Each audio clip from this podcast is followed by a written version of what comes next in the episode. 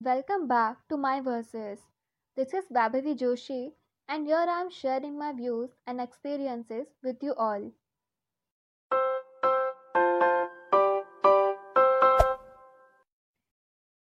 We all have a huge impact of impressions on our life, and that's what I am going to talk about. First impressions are always important, but it can't be accurate all the time.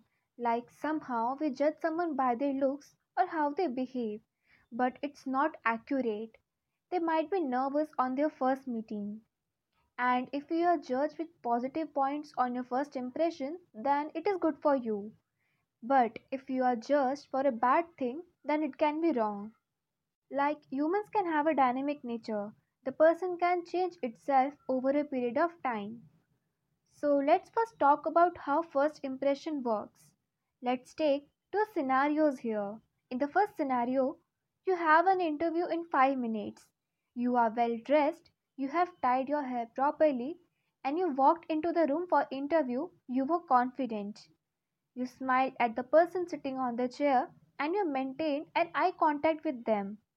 In the second scenario, you are 5 minutes late for the interview.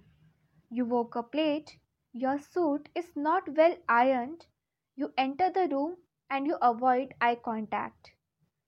In this case, the interviewer will declare you as a clumsy person. And even you have answered all your questions nicely, the interviewer will not get rid of your negative impression so easily. And it can take a lot of efforts to make a good impression on them. On the other hand, in the first scenario, the interviewer will be impressed by you. And if your answers are not that much good, then only the interviewer will appreciate your good side, because basically the company needs a person who is confident and who has ability to influence others.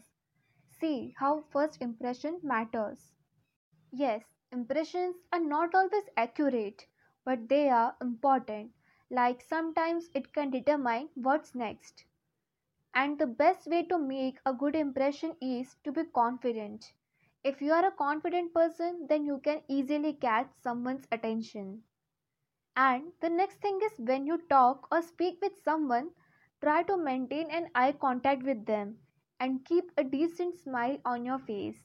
Think before you speak and try to avoid arguing if possible. You can do these two things to make a good impression on someone. And always remember, being confident can help you a lot in different ways. Even you can check on my episode, Perks of Being Confident, to know more.